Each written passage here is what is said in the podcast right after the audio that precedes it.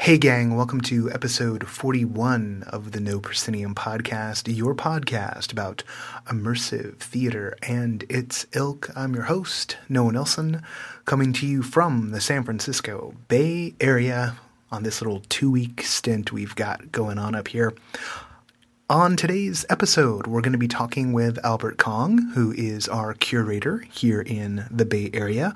We're going to get into kind of a history of the Bay Area scene, some of the stuff that Albert's into, kind of a, a deeper exploration of it. This is really the first time Albert and I have had a chance to sit down and talk shop uh, just him and me uh, for an extended period of time. So uh, this was a lot of fun to do. And you will find some themes in this week's episode that will continue into next week's episode. We're on a pretty good run of podcasts right now. But hey, uh, time for the usual news and notes. First up, um, I've got a little ask for you. Now, I haven't really done this before uh, because I was holding out for the right moment. Well, that and I forgot. Um, I would really appreciate it. We would all, whether we know it or not, really appreciate it if you're listening to this on iTunes, if you took a moment to go into iTunes, into the podcast space, and drop a little review of the show. That helps the people who curate iTunes know that people are listening. Uh, it, it bumps it up in the rankings, etc., and that means more people can find the show. And because the show exists to help people find new work, um, new shows, new creators, think of it as a virtuous circle of discovery.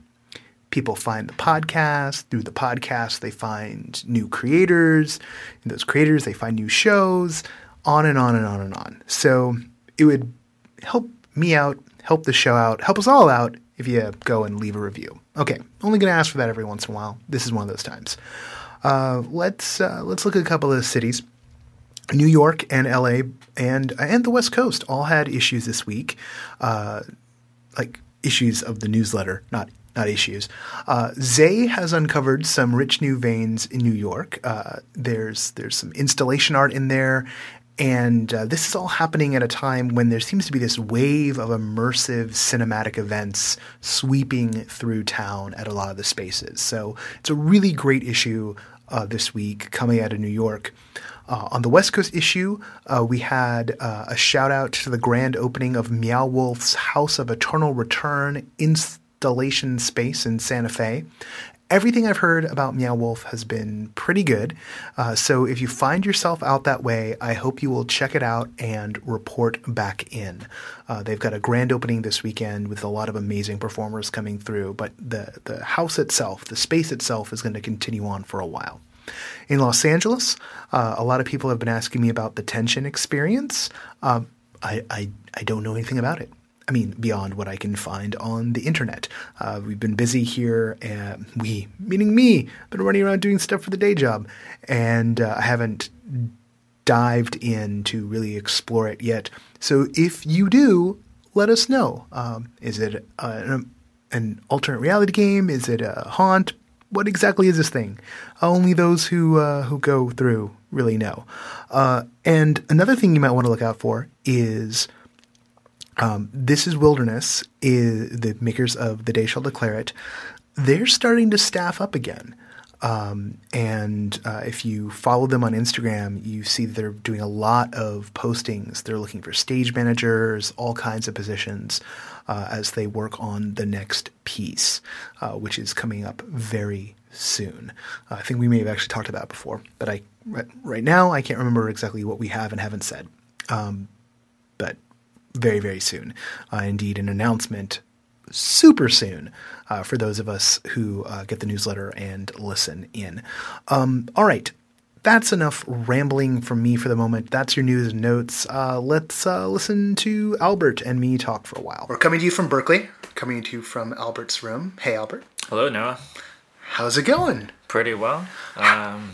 how's uh how's this whole curating the San Francisco Bay Area newsletter going for you? It's been fun. Um, I've been looking into a lot of different places than I normally look for the kind of things that I am searching for. I'm again, I, I usually look for like games and perform and a certain kind of performance art. This uh, um, sort of public space and shenanigans style things. That's like the community that I'm in. Do you have to bring your broom if they're shenanigans?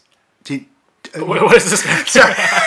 There's an old. It's like from like. Sorry, I mean I keep forgetting how old South Park is. But it was like one of the earliest Oh, episodes true, of yeah. South Park. There was like shenanigans. Everybody get your broom. And yeah, I didn't watch a lot of South Park. I was like, I was just still watching Looney Tunes at that time. Yeah, I think, yeah. Or whatever, That's like like- Invader Zim. that- like, I just, I just, it, it's a sad, sad world when a South Park reference means that I just dated myself, We're right? all very old now. I think everyone feel it's like you feel old after yeah, Yeah. after like fifteen. No, what's what what makes me feel old and sorry to everyone listening to the podcast. Uh, Buffy the Vamp Buffy the Vampire Slayer just had its nineteenth anniversary of its premiere. Whoa. Yeah, the first episode of Buffy premiered 19 years ago last week. Jesus. We we can die now. Eight years old. Oh God, I don't even. I yeah, I was I was a lot older than eight. yeah.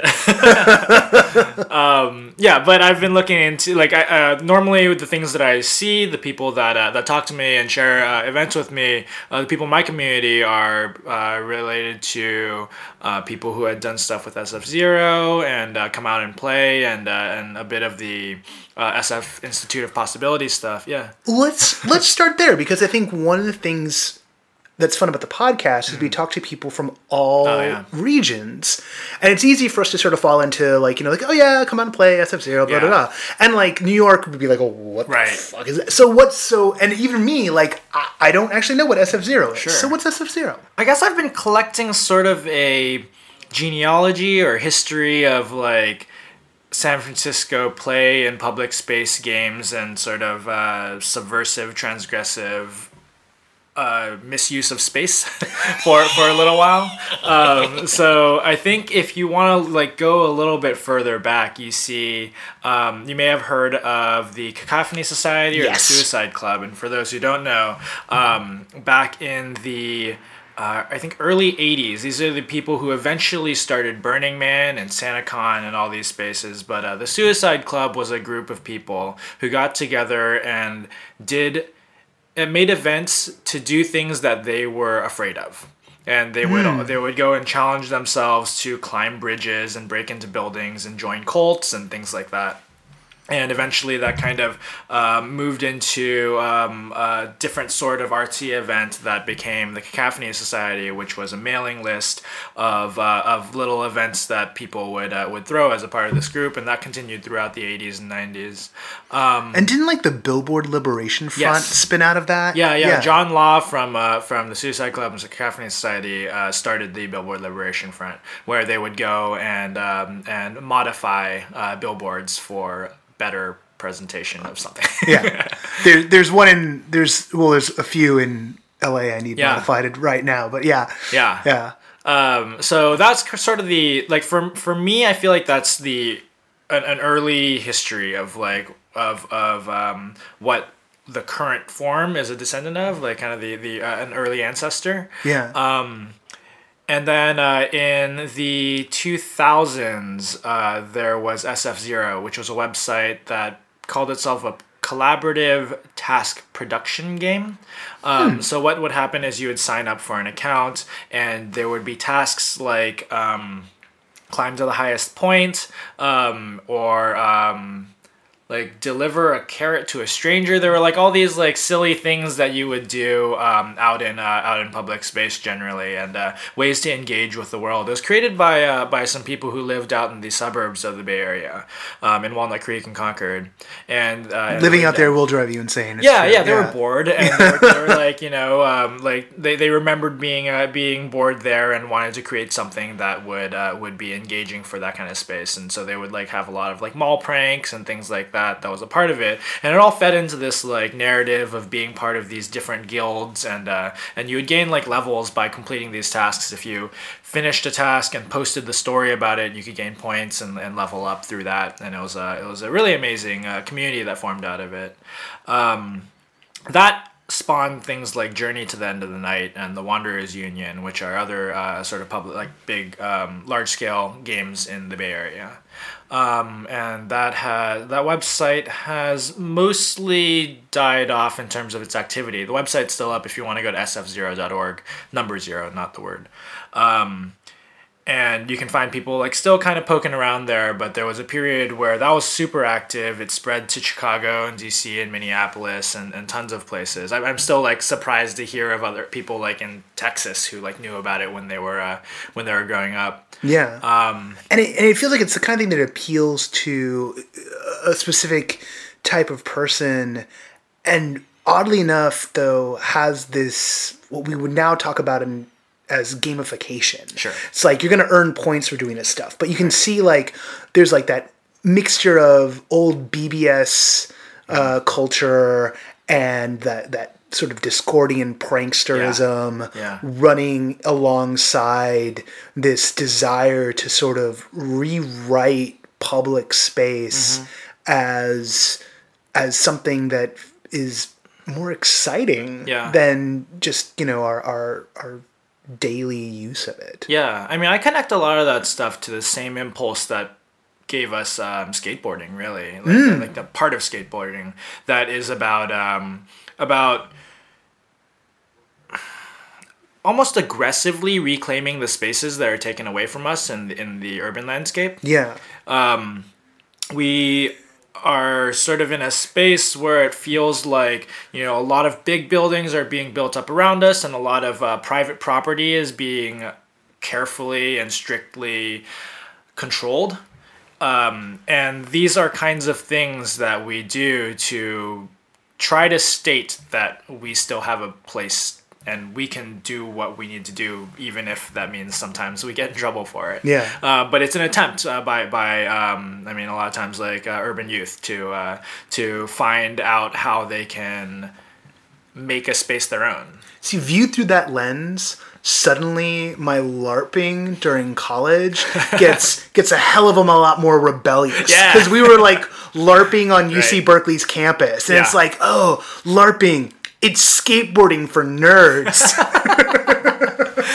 Well, I thought that I thought that parkour was skateboarding for nerds in a lot of ways. Like the parkour community early on was like super nerdy because we all found each other online. yeah. Well, but you still have to be. Well, still have to be. You have to be more athletic. Yeah, yeah. To to do your free running. But what about like Quidditch? you gotta be kind of athletic for that. Quidditch is lacrosse for nerds. So let's just be honest. I think, all, I think what we're finding out is that everything we do now is just things for nerds to do. pretty much, pretty much. Even football is football for nerds at this point. No, um, um, there's there's jokes to be made, but I'm tired. Um, all right, all right. So, um, so how do those traditions? Um, how do they intersect with the the performance art and the this this immersive impulse? Because I I mean, on my end, I sort of think that the thing that's interesting about immersive, whether it's what I might call embodied or it's virtual, mm-hmm. is that it really plays upon placing a person in a physical context, in in an environment that is heightened. It's a heightened mm-hmm. reality that you've dropped your audience slash participant, whatever we're going to call them, into. Um, we've given them a certain degree of agency to explore that world, and it's on this giant continuum as to like how much agency they get. But the critical thing, the the element that is plastic and that must be there for it to count, is their presence. Uh, which is why when they talk about presence in virtual reality, we kind of sit there and go and nod and nod vigorously because that's what's magical about it is that sense of like, oh shit, I'm there. Mm-hmm. And and viewed through that lens, something like a Sleep No More, or something like a Then She Fell as our you know core touchstones, mm-hmm. is that e- experience of I'm here, but suddenly I'm somewhere else Yeah. Uh, this space has become more. I Yeah. am both in a warehouse in Chelsea and I'm in the McKittrick. Mm-hmm. Uh, I am transported through the, the means of the imagination. Yeah, we're given this opportunity when we get when we get uh, rules for interaction and also narrative to transform the space that we have. Like so much of like where we are and who we are is defined by the rules that we are following Oh, I love that. when we walk down the sidewalk and we decide to stop and cross and, and wait for a traffic light to turn before we cross the street, we are defining ourselves as a person who will f- abide by that rule Right. and who, you know, maybe needs to get to the other side of the street for some reason. But when we tell ourselves that the reason that we need to get there is because we're following a character or our character that we're playing has a goal, um, or because of whatever our goal is, is more important to just run across the street, even if a car is coming, rather than waiting for the crosswalk to change. We're placing ourselves in a different reality than the people who are following those rules for some other reason Yeah. or following them in a different manner. Well, and you can think of it like there's there are the strict written rules of our society of you you're supposed to wait for you know the light to change, but then there's the subtle rules of every town. Like Yeah. like I think about it whenever I switch between driving in LA to driving the Bay Area. like I just drove up drove back up here a couple days ago. I'm from here, but I live down there, and just the style changes. And a mm. style isn't just a style; it's when it comes to driving or or how people walk down the street or the pace of a city. I mean, every city's got its own pace for walking, which is tied into like the way the lights work, Yeah. and it's this subtle coding thing, and it's it's a way of life. It's like the I way mean, that defines a space. it's it's subtle and really hard to break into, but it's super defining and Yeah. it's super um, important to the people who are there. And you think about like what it means to be a New Yorker and like when you get licensed to call yourself a New Yorker and and what it means if you're not a New Yorker yet. All of those things are based on the the subtle rules that we decide to follow. Yeah. Or or learn as as they're often implicit. which uh, you know for a, a lay person um, you know it's like whatever like who cares but but for say you know an actor that's exactly the kind of thing that they you know study like the mm-hmm. grades so it's like what's someone's gait? How fast did they move? Mm. You know Yeah. you start to get that rhythm of of an individual is reflected in the place that they're from. Mm-hmm. And that those those almost ineffable, but maybe more frighteningly so, probably quantifiable elements are are the things that define a person uh, at that level of feeling. You know, like they, they feel like you were saying, like when does someone get to call themselves a New Yorker? Yeah. Well, when they when everyone else feels like they're a New Yorker. But but I mean, if you were to quantify it, it means when you know where exactly to stand on the subway platform for, on like you know 34th Street station and like Penn Station. If you know exactly where the train's gonna stop and you know exactly how fast to walk and when to go around, like there are all these like things, and you feel like it when all of it is kind of internalized. Yeah. And when you're learning, you don't feel like it. Yeah. Um, I think one of the things that is really um, defining of of the sort of uh, performance scene in in the Bay Area, as far as I know it, is that the is the history of performance art here really highlighting like what a space means and and getting people to to change those rules in different at, at different stages of of the of a space. Like to uh, to change a to change a public space into a stage is, uh, is something that really highlights that public space normally isn't a stage Yeah. Um, and uh, and there was a connection there it'll it'll it'll bend itself Yeah. back in. Um, one of, one of the things we talked about um, before we started recording was I won't call it the tension between like the above ground and the underground stuff, but we were talking about you know there's there's like oh, like I'm you know there's, there's things you have fingers in pies of that are like you know completely like below the radar, Yeah. and that's something that we tend to it's it's it's the interesting thing I think for the newsletter is that you know we respect the fact that the stuff that's underground invite only uh, you know it, it wants to be underground and invite only it wants you know people are building their realities and you know to just like be like you know it's happening over here would destroy the magic that they're trying to create there's a different kind of thing in terms of what we're trying to do which is help the people who are making this stuff who need to find a way to sustain their practice. Mm-hmm. Basically, it means it comes down to money, right? Yeah. You know, like if, if you're if you're putting a ticket price on something and you're trying to get as many people to go, like, well, then we're the place for you because it's like, well, you need attention, you you want to find a way to sustain it, like, you know, come come shout it at us and we'll try and amplify. But there is that that sort of unfortunate side of it where some of the most interesting work is off-grid stuff. some of the most interesting work is or and, and that kind of stuff is also not really trying to be sustainable in the same way. They're trying to like oh there's a lot of stuff that is being sustainable or that is sustaining as a community and not really trying for a financial sustainability i think. Um and you know they support each other within that community. Uh, and i think they don't feel like they're trying to create businesses out of things. Yeah. I, don't know how that will be reconciled, and I think a lot of it is it comes from places uh, from from um, perspectives that are that are still very experimental and not sure that they want to be releasing things into the public yet. Yeah. Well, I mean, like, there's a level where, I mean, like, I think of something like and the drum down in LA, which is it was our, our last episode. Yes, uh, this will air.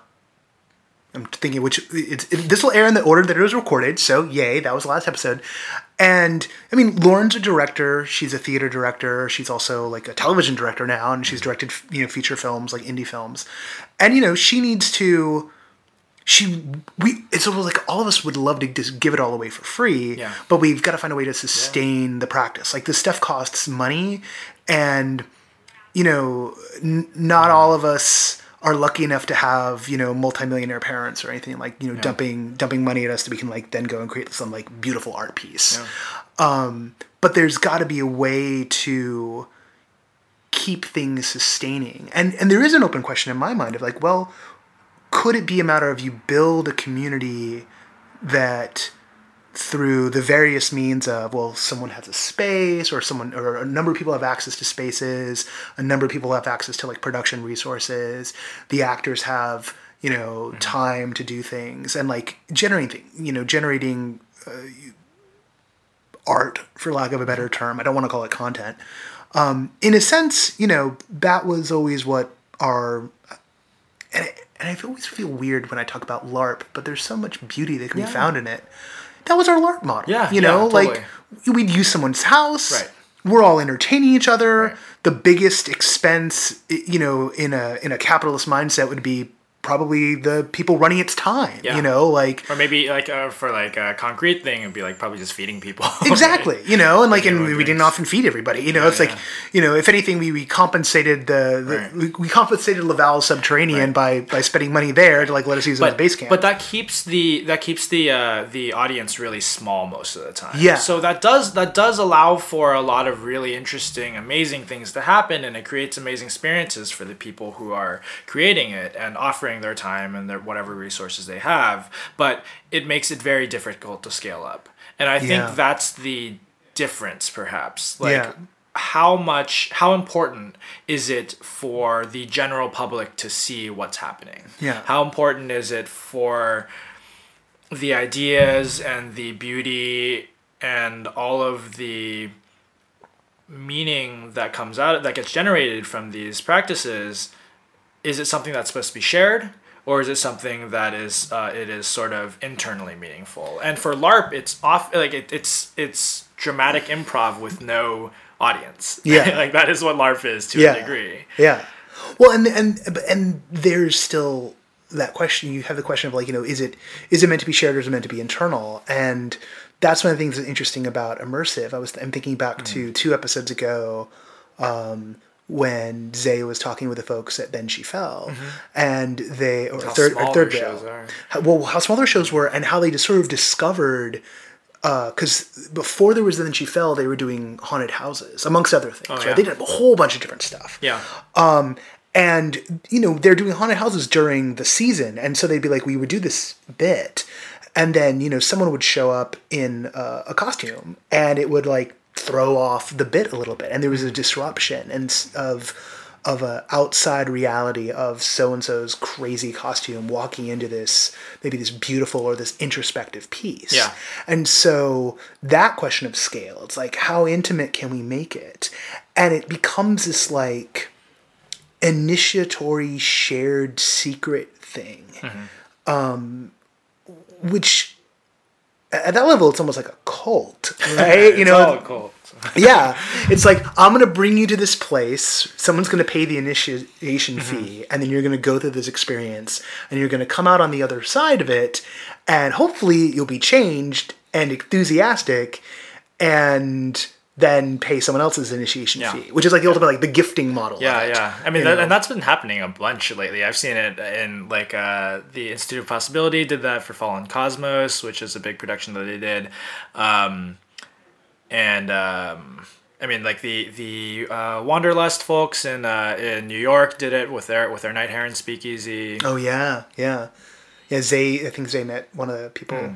They met stuff. They're they are part of that. Under, like New York's got an underground scene too. Yeah, it's got right? an, everywhere's got an Yeah. underground, I suppose. But New York Yeah. also has this industry, and LA probably as well, like Yeah. like an industry for theater. And I mean, there's certainly theater here. I'm not I'm not saying that it doesn't exist, but it seems less in the radar of the general public. Yeah, which is slightly ironic because I mean, when we talk in terms of the Bay Area as a as a theater town, Mm-hmm. right?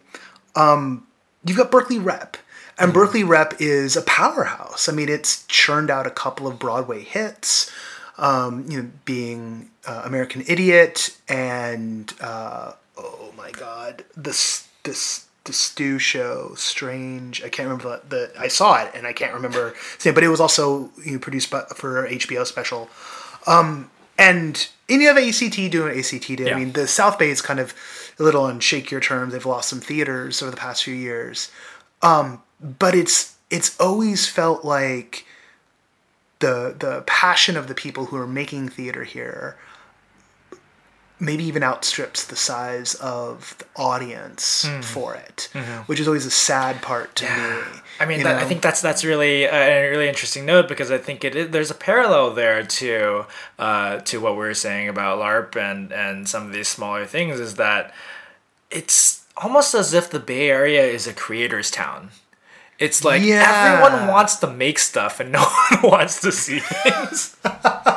and when you have like secret stuff, you can be part of the people who are who is like you can you can feel like you're really invested. Right. Um, and when you're just an audience, it feels like less so, and maybe that has something to do with the uh, the reluctance to uh, to I don't know, maybe see theater or uh, or get as engaged, have like a, a big audience for theater. Yeah. Well, and there's a sense there of like, you know, the Bay Area is all about participatory culture. Like, Yeah. that'd be a way of, of looking at it, Right. right. Is that, yeah, like everyone wants, I mean, you know, both LA and New York are also, uh, you know, big, big uh, creator towns. But I think there, it's almost like everyone they're so big and there's industry and that means you have your niche right? You know you're a writer you're an actor you're a designer you're an artist.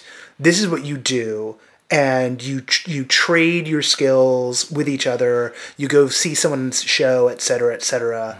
Um, and and it's it's large enough that you can have that. In the bay area it was it, it always did feel like well you got to have at least two or three hats or Yeah. nothing was going to get done Yeah. and the next thing you knew three four years into your practice everyone's wearing two or three hats Yeah. you know it's like wait a second like can't i just just be a blank you know Hmm. uh, and that just wasn't wasn't the case and that's not true for everybody like i, I know that there are people who are directors here and i know there are people who are writers and they're great directors and there's some great actors who are here uh, I've I've had the pleasure of, of seeing them work since I was a kid and, and beyond, and I've had pleasure of knowing some in college who you know both are here and have even gone on elsewhere.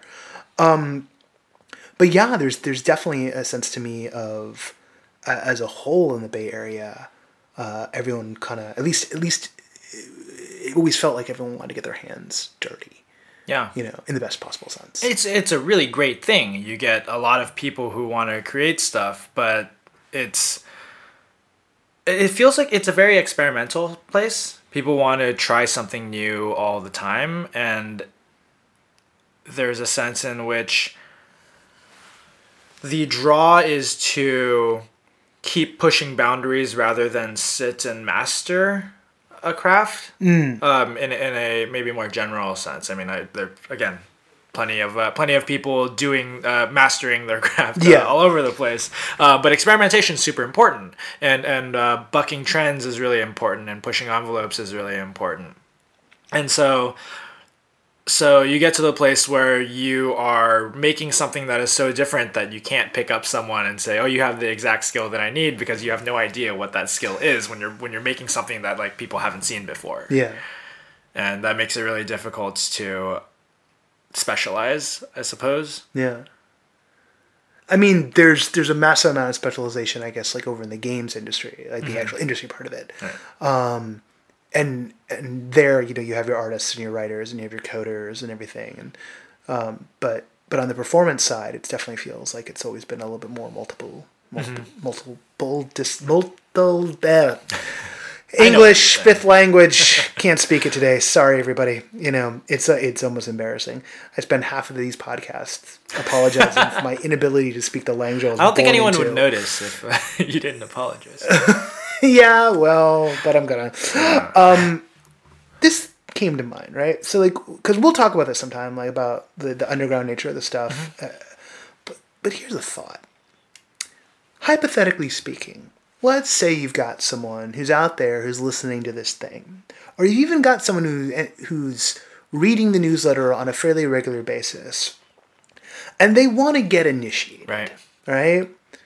Where should they be hanging out? Like, are there things in in in what we put out in the newsletters that they should be gravitating towards and sniffing around? Yeah. Like, are there hotbeds of recruitment? Are there Yeah. are there things they should be doing, or should they be making their own and thus trying to get the attention of folks? I think there's a lot of places to go. I think there. I think the things that um, that we post that are community oriented, that are that are they're asking people to produce within the framework. Things like Appetite Obscure, where you create some kind of participatory food. Uh, you create a dish and you also include some instructions on how to eat it. So someone might come in and bite off like eggplant candy that's hanging off of lockets in someone's dress. like like there there are places like that where you're asked where you have the opportunity to create something and contribute. I think there's a lot of um, contributor based events that happen um, and then a lot of places where people go to kind of engage with the community like adventure design group um, or sandbox and places where you can meet other people who are creating a lot of stuff and i think those are the places that you would go to find an entryway um, it does require a certain commitment to showing up regularly Yeah. Um, it's not a it's not something that you that you can set aside an evening and be done with Right. It's not just buy a ticket, yeah catch an Uber, go to the Right. event.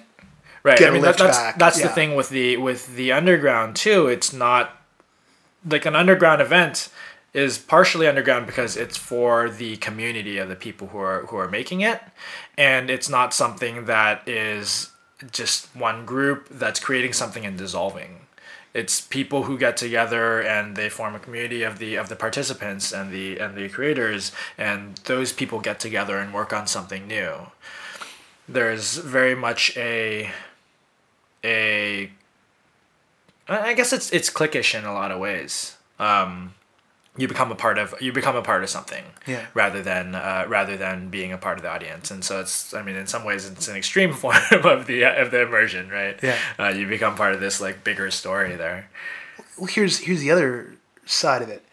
Um, do you think, given given the the nature of this stuff that does go here on here around here already, um, is there audience for? Is there a, a market, for lack of a better term, for I mean, traditional immersive is an oxymoron. Sure. But for like the kind of experience that Mean, the legend was always that Punchdrunk was going to like drop something off Sure. here. Hey, we had Speakeasy. We had the SF Speakeasy. Yeah. And that that went great, and it and it was really powerful, and I think they did really well. Yeah. They did well enough that even though they lost their space, they got en- enough uh, investment in business to st- you know to start their new one. Yeah.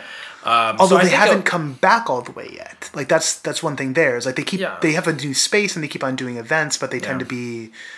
I mean, they got a magic show going on Right, right, right. now. Is- I think that might be one of their first events in that space. Yeah. I think they're getting there. They're Yeah. ramping up. It takes it probably takes a lot to build that kind of space up. Yeah. Um, But I, I, I think the audience is there. I mean, you also have all the people who are uh, who are going to live escape rooms, and and this it's a I think it's a similar kind of audience. It's the people who want to get surprised by all the little things that you can find when you have an opportunity to explore space. Yeah. It- and it's, it's kind of exciting because there's a I just I think horror buzz or something or maybe someone else like somebody down in LA there's like a couple of guys that got a podcast and it's mostly focused on horror stuff but they also like they do in the escape rooms they've started to do immersive theater stuff as well they're looking for the horror themed stuff Yeah. but um but they're open and they're interested in you this entire space that we're that Yeah. we're looking at and there is so much crossover there Yeah. you know there's there's I mean, I think haunted houses is probably one of the most direct uh, uh, ascendants of uh, of immersive theater. You know, like haunted house. Like we can learn so many lessons from haunted houses if we if we explore that more. I mean, Oh. third rail came straight from there and everything. Yeah. Third rail came straight from there. I mean, in, in so many ways, like the only way to explain Sleep No More to someone Yeah. who doesn't know it is like, all right, it's it's like a haunted house, but instead of scares, it's modern dance. But that's the st- most frightening thing of all. Um, modern dancers. Ah. Um, uh, my mother would kill me for that joke, and and Haley will probably not be too happy either. Um, sorry, y'all. Luckily, my mom doesn't listen to it. Haley does, I think, maybe. Um, yeah. Uh, so what? What? Um, what's hot? What's interesting? What's going on around here right now that you can talk about? Sure. Oh, keeper of the mysteries. Don't be surprised if people give you shit about it. well, I hope they reach out to me. yeah, okay, that's good. I'm not. I'm not spilling anything. My lips Yeah. are tight. Um, but uh, one thing. One thing Get that's been Albert interesting- drunk. That's what you do. That you want to know how this, where to hang out? Buy me a drink. No. So one of the things that I've been hearing is that the uh, the Fort Mason um, arts whatever whoever's leading the uh, the arts funding uh, in Fort Mason um, in San Francisco is putting a big push to get a lot of arts programs in there, and they're focusing on experimental stuff and things that are outside of the the traditional um, uh, traditional arts industry. And so we're seeing a lot of different kinds of performance art. Uh, Come out and play will be hosted there. Come out and play being a um, an annual festival of street games that started in New York and has been running here in San Francisco for uh, what is it like seven years now? Um, so come out and play. We'll have programming there. Um, there will be a bunch of different uh, performance uh, pieces, and I'll post about some of them on the uh, next newsletter or uh, installment. Um, that that will be site specific and um, and audience participatory and and um, things like that. So we'll be pushing into uh, that space for uh, for a lot of the programming at Fort Mason over the course of the next year uh, year or so, and hopefully more than more of that. Yeah, and that and Fort Mason, for those of you who aren't familiar with it, uh, there's there's traditionally been a lot of. I mean, since it got decommissioned as a fort, uh, there's been a lot of art spaces in there. Uh, I know the Magic Theater. I don't know if they're still there, but they were there for a long time. Bay Area Theater Sports operate out of there, and it's you know it, it's a former fort. I mean, there's it's on the waterfront. It's absolutely gorgeous. It's away. It's just tucked up and away from the touristy trap part of it, uh, so you don't get that vibe. Um, there's uh, some really big theater space in there, but the the artist spaces and know, there's it used to be a restaurant there. Maybe I don't know how much things have changed. Um, it really lends itself to the creative reinterpretation of space. Yeah. I mean, the fact that it was at one point a you know a working Yeah. fort, you know, a Yeah, we players did their uh, did uh, Macbeth there uh, la- uh, two years ago. Yeah. Yeah. Um, and it's a really it's a really beautiful space. Plus the park around it is going to Mm-hmm. have a lot of programming, and then uh, the the expo spaces and all the uh, buildings that are in uh, that are right next to it are, Yeah. uh, uh, is is uh, going to have a lot of programming as well. Yeah. Um, yeah, it makes me make, talking about the expo spaces makes me wish that there was a way to like do something at the Palace of Fine Arts because I mean that's a fun thing. The, the, the amazing thing about the Bay Area is there are so many architectural wonders, and in terms of some of the stuff, some of the alternate reality games that have been played here, like that that always always was the great Yeah. joy in those was like i'm going to go to this place that i've only ever heard about never had an excuse to go to like back in the day with the Jejune Institute i swear like that was like almost like 80% of the appeal was oh i've lived here all my life but i've never been to the chapel Yeah. of the chimes you know and like i and you know then you go and you're like Mm-hmm. why have i never been to this place you know that that Right. that reclaiming of the the public or the semi-public spaces Mm-hmm. um, that are you know they're just out of your eye line Yeah. um, that's I mean, it adds exciting. magic to these spaces. and Yeah. it, re- it returns magic to the every spa- everyday spaces that we're that we're in as well. Yeah. Um, by putting narrative, by putting an uh, a reason to explore. Yeah. A little bit more as opposed to being guided. I want to I want to I want to roll back to something you said really early on because you mentioned like narrative in space, but you also mentioned um, you didn't use this term, but the the injunctions that were given, the instructions that were given, uh, like the framing of our interactions. Uh, makes a makes a huge difference in terms of how this immersive stuff gets played out. And when you're Yeah. talking about that, I was thinking about uh, a couple of past couple of shows I've seen, and you know the giving of the instructions before the show, Yeah. and how critical that can be, and how it can really shape what it is you're looking at and looking for, and the different approaches on that utterly alters um, what the experience is going to be. You know, you both set. I mean, there's the framing itself, but there's also the tone, like how those instructions are given, give you a sense of what kind of world you're in. Yeah. And it's it's interesting because it's it, it it's both the surrendering a bit of the director's agency over to the audience through that endowment, It's the last place that they have to to control the experience, though. in a way. Yeah, yeah, and and it's it's a laying bare of the social contract. Mm-hmm. It's like I will now recount to you what the explicit social contract of Yeah. this space is, Yeah. and it's not something. It's something I give a lot of thought to uh, in the day to day, but it's something that you know our our social contracts are mostly hidden and invisible, and we don't spend a lot of time thinking about them.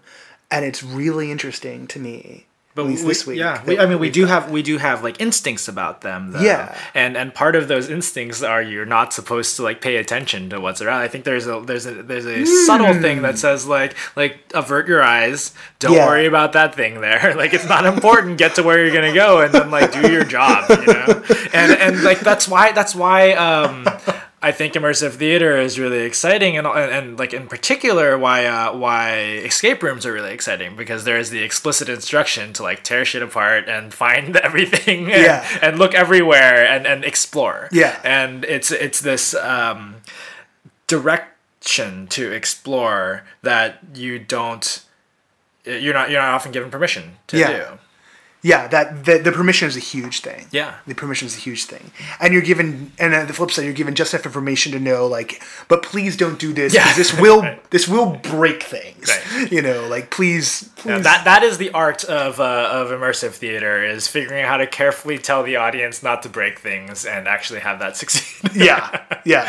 Um, and you know, you'll. The sad thing is, you'll have people who are, are trollish and they will try and break things, uh, and then you just find a way to remove them uh, as best you can. I was having this discussion with someone the other day with a with a director who I was giving notes to uh, a piece that I didn't wind up reviewing. Um, and I won't, I won't go into too much detail, but we were talking about uh, fail states because we were talking about like you know, what do you do like when someone like you know jumps off the line and and i think some of this was things i had cribbed from um i realized i was stealing this from the people who did uh, oho the bricolage folks. They had an entire um basically a backup plan for if things not so much backup plan, but like they have a fail safe fail state plan where if like someone pushed things in a certain way, this is one of the earlier pieces, you know, they would shuffle that person out. But it was basically like, here's this other track for the people who are breaking things. and then they will get to go and have this experience. Yeah. And it's almost like exclusive to them because Yeah. they're breaking stuff. But that became the thing. Is like, well, that what that person's doing, the person who's a troll, the person who's like making a lot of noise, they want attention. Yeah. And so if you can give them like focused, personalized attention for the five minutes right before you kick them out, they may actually love your piece. Yeah. They may get super excited about it because they got the one thing they wanted more than anything else. Someone to pay attention to them and just them. I mean, it approaches that. That is sort of what we're doing when we create immersive theater that has a smaller audience or has an audience that gets to like step into a space. Yeah. Is that like when you have the the stage and the audience seated, you have the situation where the audience is supposed to like not pay like not be important at all. Right. And everyone that is lit up on the stage is is where you're supposed to focus your attention on and you give the the uh, audience or the players a little bit of opportunity to be important or Yeah. to be to be paid attention to whenever you allow them to walk around when you allow other pa- players to pay attention to them and then you also have the actors pay attention to them in different ways Well, that's one of the things, like the core proscenium theater social contract is you will come and pay attention to the people on the other side of the glass. And the thing about the immersive and the interactive is that the social contract is almost almost reversed. Mm-hmm. You come and we will pay attention to you, which is not the case of Sleep No More. Yeah. In Sleep No More, you know, the explicit instruction is wear this mask and keep your mouth shut. We like you this way. But the interesting thing is that the audience is still a part of that dynamic. And if you step back from the the scene and observe the audience in relation to the characters in that piece, the audience becomes the ghosts haunting this hotel. Yeah. Right? I mean, that's the impression I got Yep. out of it Um, and they they make the mise en scene in in a deep way. Um, so you're still observing the spectacle of other humans, um, even if you yourself are not singled out for attention. And that's the interesting thing I think that Punchdrunk does. You know, they they they hit upon that part of the formula of like how to make a Yeah. how to make a person, you know, anonymous and yet also an, an object of interest. Hmm. Have you seen the uh, the uh, queen of the night No. do they no. do anything like that i haven't i hadn't have an opportunity to see it either Yeah, no. From what I know, I, I do not believe you're masked. I mean, it's not Punchdrunk. Yeah. It's you know Randy. Right. Uh, and, and I think immersive might have been part of it. right it's immersive i think Yeah. yeah not and, much drunk And uh, but I think with that one, it was. I mean, there was the whole dinner focus on the one hand, and it was like kind of like pulling people out. Like the vibe I got from the way people explained it to me was that it was very much, um, very very on more on the environmental you know side Yeah. of things. Like there's a thing happening like all around us, Right. and I think that's that's a big trend. I think in New York right now, Mm-hmm. like uh, Alexander is Alexander in the Great Comet of 1812. People keep calling it Great Comet of 1812, uh, the Russian one, Yeah. which uh, was in New York and then bounced up to Boston and is coming back down to New York. Uh, with Josh Groban, and they're like custom retrofitting a theater, and you're still gonna have like the Russian tea room vibe and all the seating, but it's not it's not immersive the way we think of immersive. It's back to that environmental thing, and and there's a whole line of of this stuff that people call it immersive that is I kind of feel it's what good cabaret should be. Yeah. right um, And that's one of the reasons why I never cover it in the newsletters. Yeah. And people will sometimes pitch me that stuff, and I'll be like, and and I happen to like that stuff. Yeah. When it's good, I get excited because it is thrilling to be there. But that's just good cabaret. Right. That's it is special, but it's not it's not novel. It's it. It's it- not the th- there's something really powerful about the kind of stuff that we're looking for, and it doesn't hit on that yeah the same way. because because it could happen. This this is always the thing. Like a good cabaret show could happen whether the audience was there or not. Right, right. You know, it'll change the energy. I mean, I'm never the only person who argues, you know, fully that uh, an audience doesn't change a, a straight show. An audience completely changes a normal show. I've been in shows. Yeah. I know what it's like to have an audience who's not in. It becomes this feedback loop of like they don't like what we're doing. Right. I don't have any reason to like step up to the plate. And you're told like that's not the professional way to go. But like I mean, even if it's just like if if you're the kind of performer who gives, you know, 90 to 100% every night, you're like, oh, I always give 100%. No, you give 90 to 100%. I'm sorry, you're a human being. But some nights you give 105 to 110%. You exceed your normal, Yeah. you know, this is my professional level because the audience is so there. When the audience isn't there, you're going to be at the low end of that spectrum, right? Like the difference between a great night and, and, a, and an okay night. Yep. Um, so I'm never going to argue that doesn't happen. The orientation, that attention thing again, mm-hmm. and not just in a way of like I'm going to single this person out and throw them in front of everybody and make them uncomfortable, right? Has nothing to do with that because you know if you're uncomfortable in a scene and then she fell when it's just you and the performer, well, one maybe this isn't for you, but two, like really seriously isn't for you. But the thing is, it's it's not for you. It's not that we're putting you on the spot and you're not for us, right? A totally different thing. It's just like you don't enjoy having these kind of interactions with people. That's fine, you know. Like I feel sort of bad because it's the kind of thing I would love to give to someone, and it's like, oh, you don't want this wonderful gift we've made for you. Oh, okay.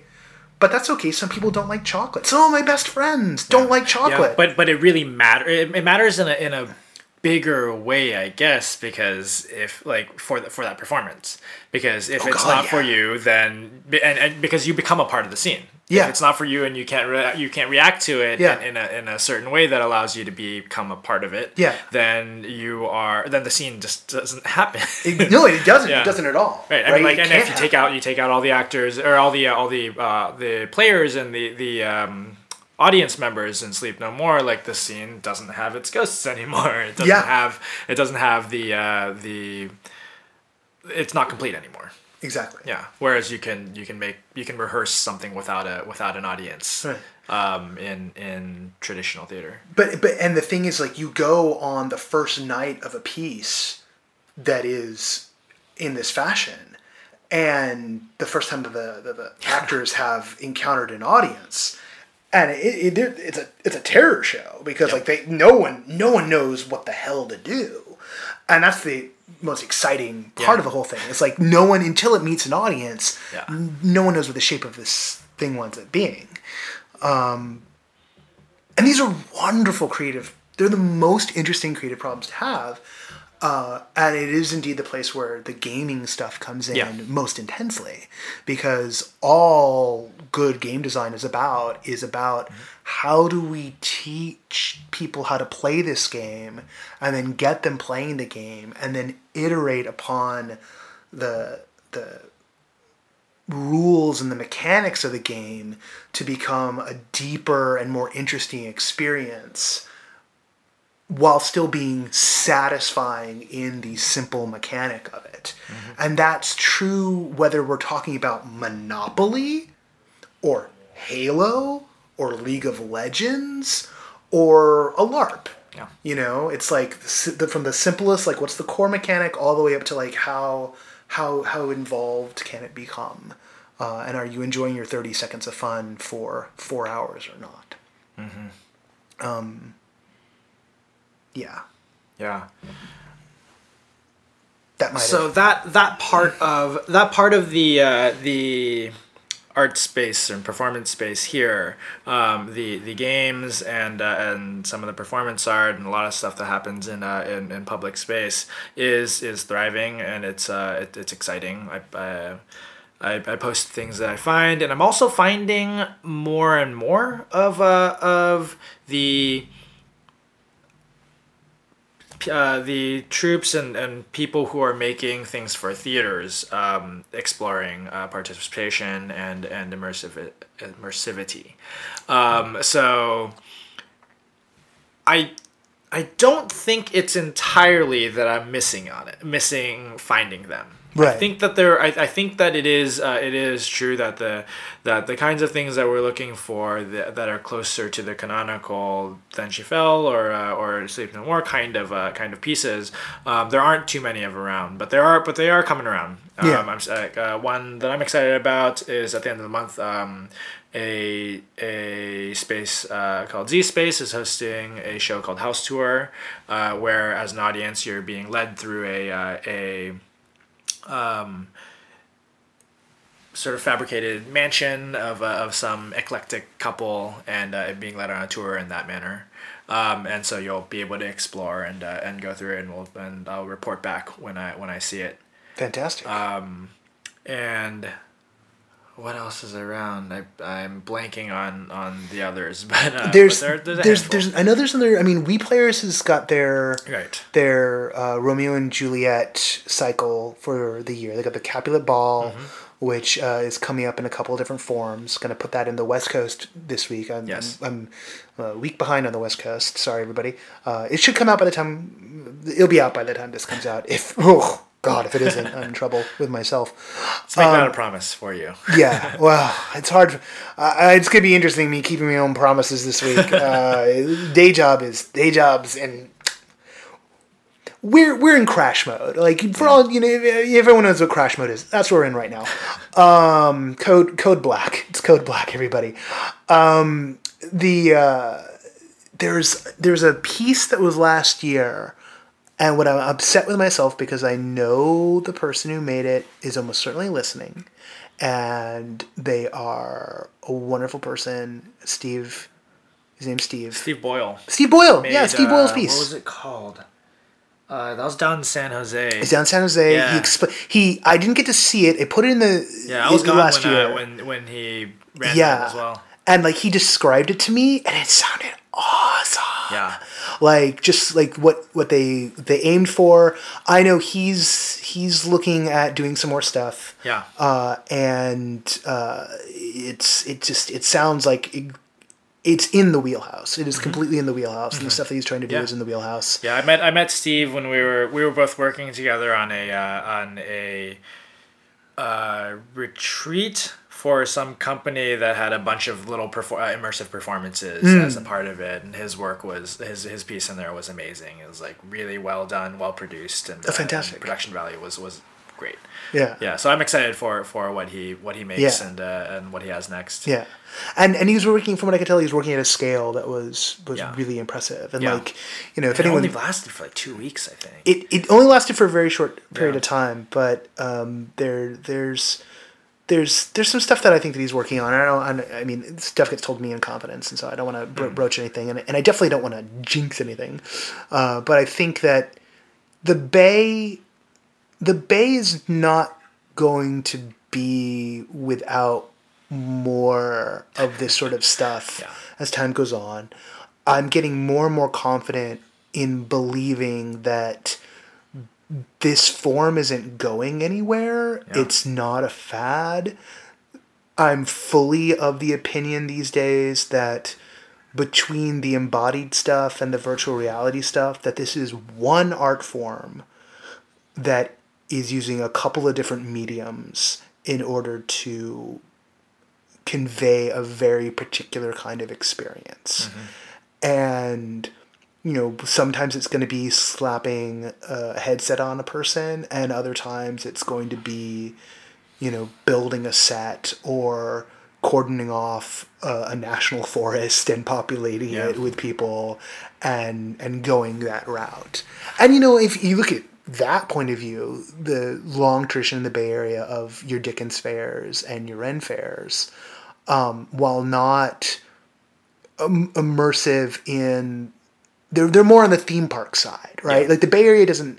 Bay Area's got Great America, but you know it's Great America, and it's got Marine World, but that was just because they threw roller coasters in what was a really nice, you know, zoo safari park type thing.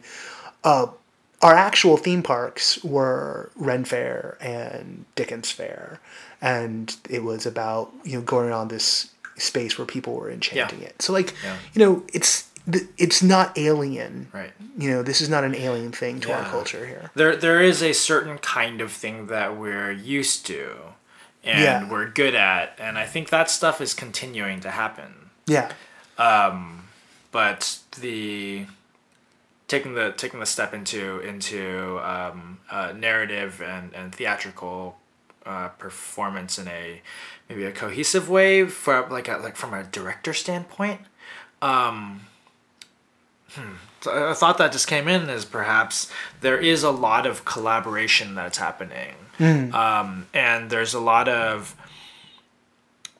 I I see a lot of structures of events that are built around uh, groups of people giving their creators and their community of collaborators space to make their section. And so what you get is you step in. It, it feels like a festival in a way, or like a or like a fair, Yeah. right? Where every where, where there might be some uh, some theme that ties everything together, some narrative or some world that's being built together, but it's not there, there's not like a single vision that controls the whole um, the whole narrative or experience of the event. It's that you step into a world like the Dickens Fair, where we're all part of this world and we all have our own character and you step into the different spaces that people have created that are a part of this world Yeah. um, and that is that is kind of distinct from the from the uh, sleep no more model where where there are there's like tracts of, of, of storylines that are that are going through that kind of run through the whole the whole thing Yeah. I think here we have a lot of a lot of events where individual artists have their space that they're that they kind of control and that and it feeds into um, when when all of it comes together it creates a world Yeah. Well, and the thing the thing about something like a Dickens Fair is like the more the more a participant performer brings to it, the more they get out of it. Yeah. Uh, and and the the other side of it, the the Punchdrunk stuff of the world, you know, you get a much more limited role, uh, but you get kind of a more a more consistent experience. You have to bring less to the table because they're providing what you know they're providing the entertainment, Right. as it were. Um, and the truth is, is that both are totally valid. Yeah. You know, like one one is not lesser than the other. One just takes uh, a lot less investment from a given audience member. and also becomes a way of conveying narrative or thematic. It's it's a it's less about creating the space for communication and more about communicating something. Mm-hmm. But even then, it's still on a continuum. Yeah. You know, like it's not like zero meaning is being conveyed by a Ren fair or a Dickens fair. There's there's meaning embedded in in the social structures Yeah. within there. A lot of it's been subverted because it's 21st century people holding up a tradition of late 20th century people pretending to be people from either the 19th or the 15th century, right? So a lot of the meaning though comes from the from comes from a shared aesthetic and, Exactly. and the shared systems that that are a part of it and and what you're kind of stepping into like when you like your the, the meaning comes from just from the social contract that you're signing and Exactly. less from uh, less from like um, a, a series of, of lines or, or actions Right, but it doesn't get us back to that social contract thing. Yeah. Right. Like it's it's it's right it's right there. Yeah. You know, it's right there at the heart of. In in a very weird way, it is the heart of all of this. Mm-hmm. Is the question of what is the what is the explicit and implicit social contract of this space that's being created. right All right. I think that's a good place to stop. Albert, thank you for uh, letting me do the show in your room. good to see you glad you're up here Yeah, no, this is uh, yeah, this is great. This is a nice way to start the week off, and hopefully for everyone else, a nice way for them to start their weekend. So, oh, that's the slickest ending we've ever had. Goodbye. once again, just want to thank Albert for letting us do the podcast with him this week. Uh, that's it. That's the whole thing. Uh, how to get a hold of us. You know on Twitter to find us at No Proscenium. You find me at Noah J. Nelson. You can find Albert He's at Lethal Beef. Facebook, it's facebook.com slash No Proscenium. The Patreon, which helps this podcast get better and better. That's at patreon.com slash No Proscenium. The Medium Collection where we post those essays and Zay has some more planned. Medium.com slash no dash proscenium. And the most important thing of all, send your tips and hints and tricks and cocktail recipes to no underscore proscenium at outlook.com. That's the hotline to get to us. And indeed, if you know about an immersive show, a piece of interactive actor based installation art, anything of this nature, that's the best place to tell us. That's it for now. Uh, we've got another great show coming up next week, and hopefully some more beyond then. Uh, by the time you hear me again, I will sound very tired. But until then, I'll see you at the show.